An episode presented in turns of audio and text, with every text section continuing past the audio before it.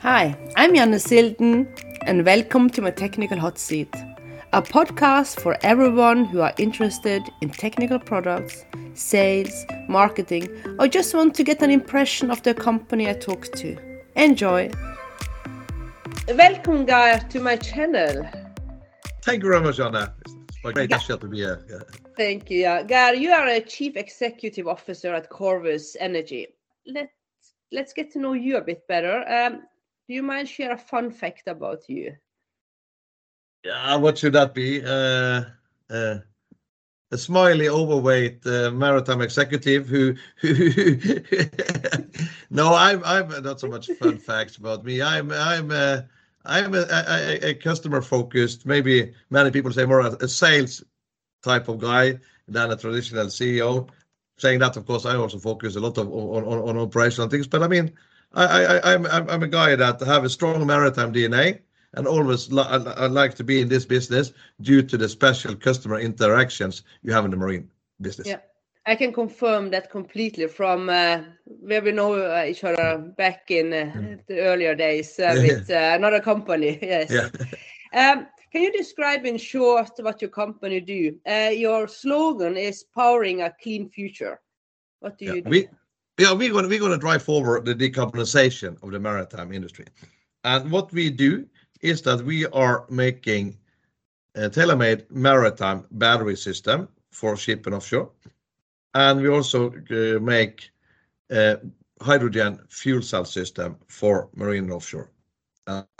So we want to be the leading provider of zero emission equipment to the ocean space.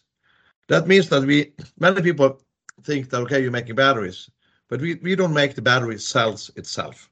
We are buying or searching for or qualifying standard battery cells that are you can see used in in power tools or in in in uh, automobile and others or stationary. So so the, the battery cells we are buying for the big players like LG or Panasonic, and it can be from Samsung or from CATL.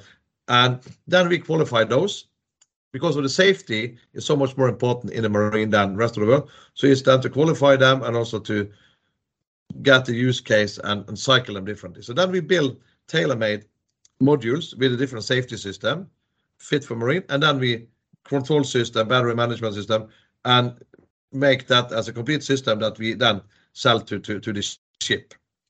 On fuel cell, we also don't make the fuel cell itself we are using uh, in the cooperation with Toyota, so we are getting the fuel cell itself from Toyota, which is exactly the same fuel cell that they're using in the uh, Toyota Mirai car.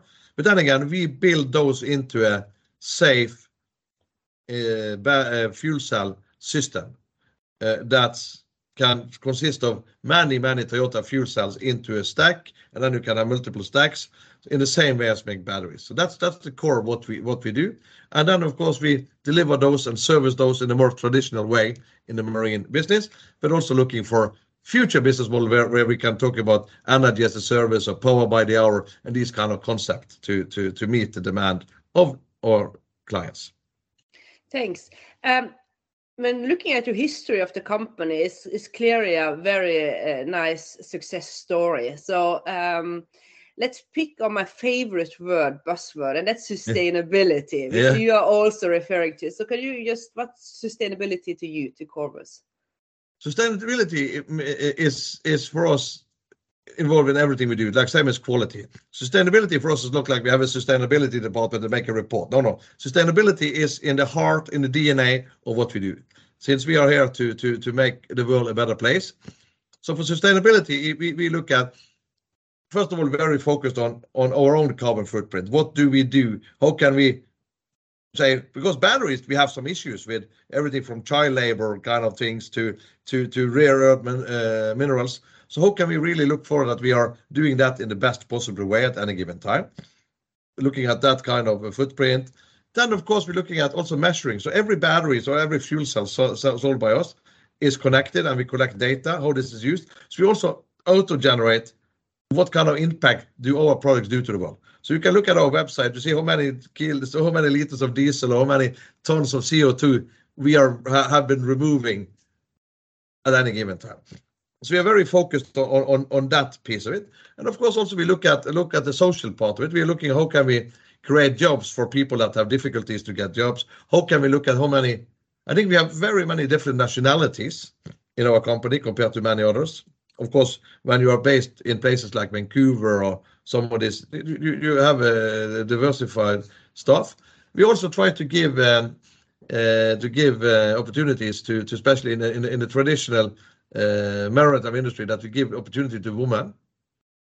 Typically, if you look at the traditional sales guys, these are old guys uh, and traditional guys. So try to give this opportunity. We very much focus on the social thing.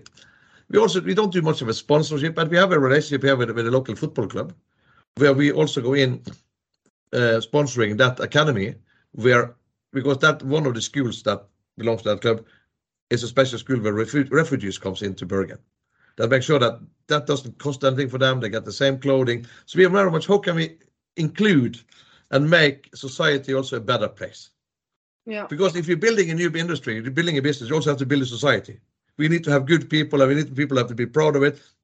Also, that the people around us having a good time, not only us. So, so that's important for us when it comes to sustainability. Yes. So it's a lot of driving change, especially socially, it's also. So so also on, are you at a size where you can also kind of drive change when it comes to how batteries are produced? Not not yet. Not with not with not with the not with the current one. We are like we are like uh, nobody there. We we we we we, we, we don't. But we, we we are we're spending a lot of time on on research and technology. Yeah. And we and we see now that the next kind of chemistry, if you're going to to to to to avoid cobalt and less lithium, we're looking at and we're participating in a lot of R&D studies there on on, on sodium or natrium, some other sources. Then, of course, I'm not an expert by as a person, but we have good people in the company. Look at maybe then some of this, uh, we can influence how it is made, and the production procedures are are, less complicated. So then we have some some influence. The one we can influence also is that we look at, since all the batteries are connected, we look at what about the first life? When a battery comes off a ferry, for example, after 10 years, there's still something left. Mm. Can we then deploy them in the second life?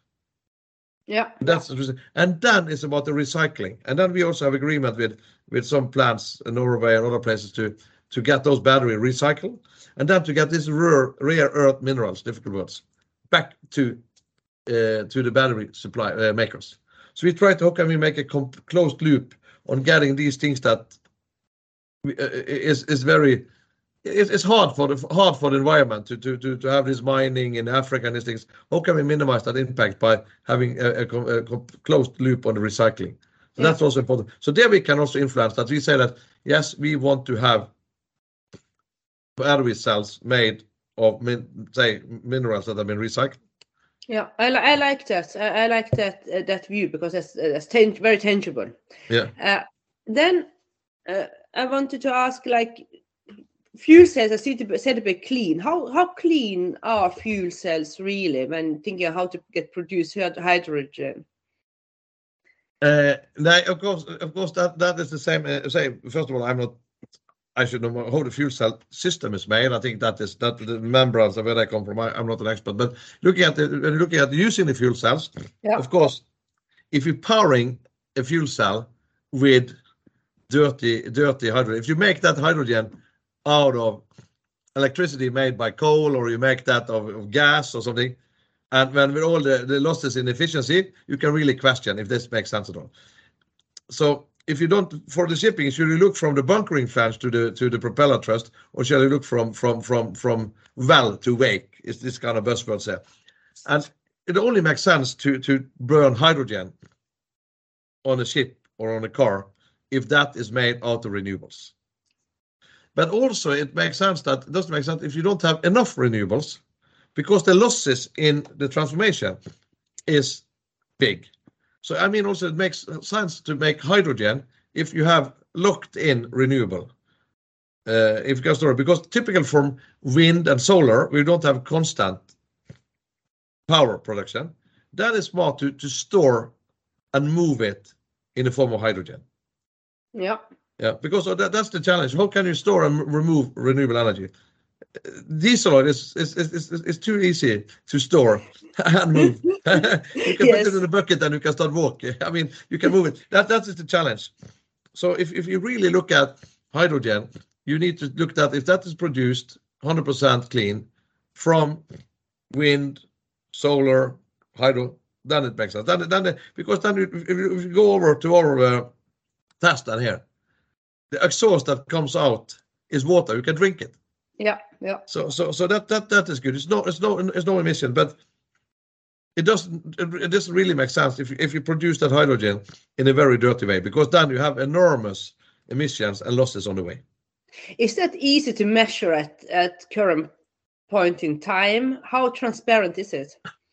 I think this is so far is very transparent because the, the, the, there are so there's so few sources of hydrogen. So you know if you buy hydrogen, for example, in Hamburg, I think you know that's coming from that refinery. Or so that this is it, will be. I think that could be more difficult in in in in uh, in, in in the future because if then you start to have uh, say enormous market of hydrogen and it's mixed in from everywhere, then it can be difficult. Same as if you know plug in your socket in the wall and what is the carbon footprint of that uh, kilowatt hour or whatever you take out because it's mixed in the market and then you uh, but but so far hydrogen is so isolated so if you're buying hydrogen for example i believe in in, in hamburg i think Yeah. you know where it comes from because it's not like a free market that moving anywhere No, no, no. I see that. So, um, then I move on to my next question, which is, what's the bigger challenge in the market from your point of view? Yeah, at the moment, one of course, of course, to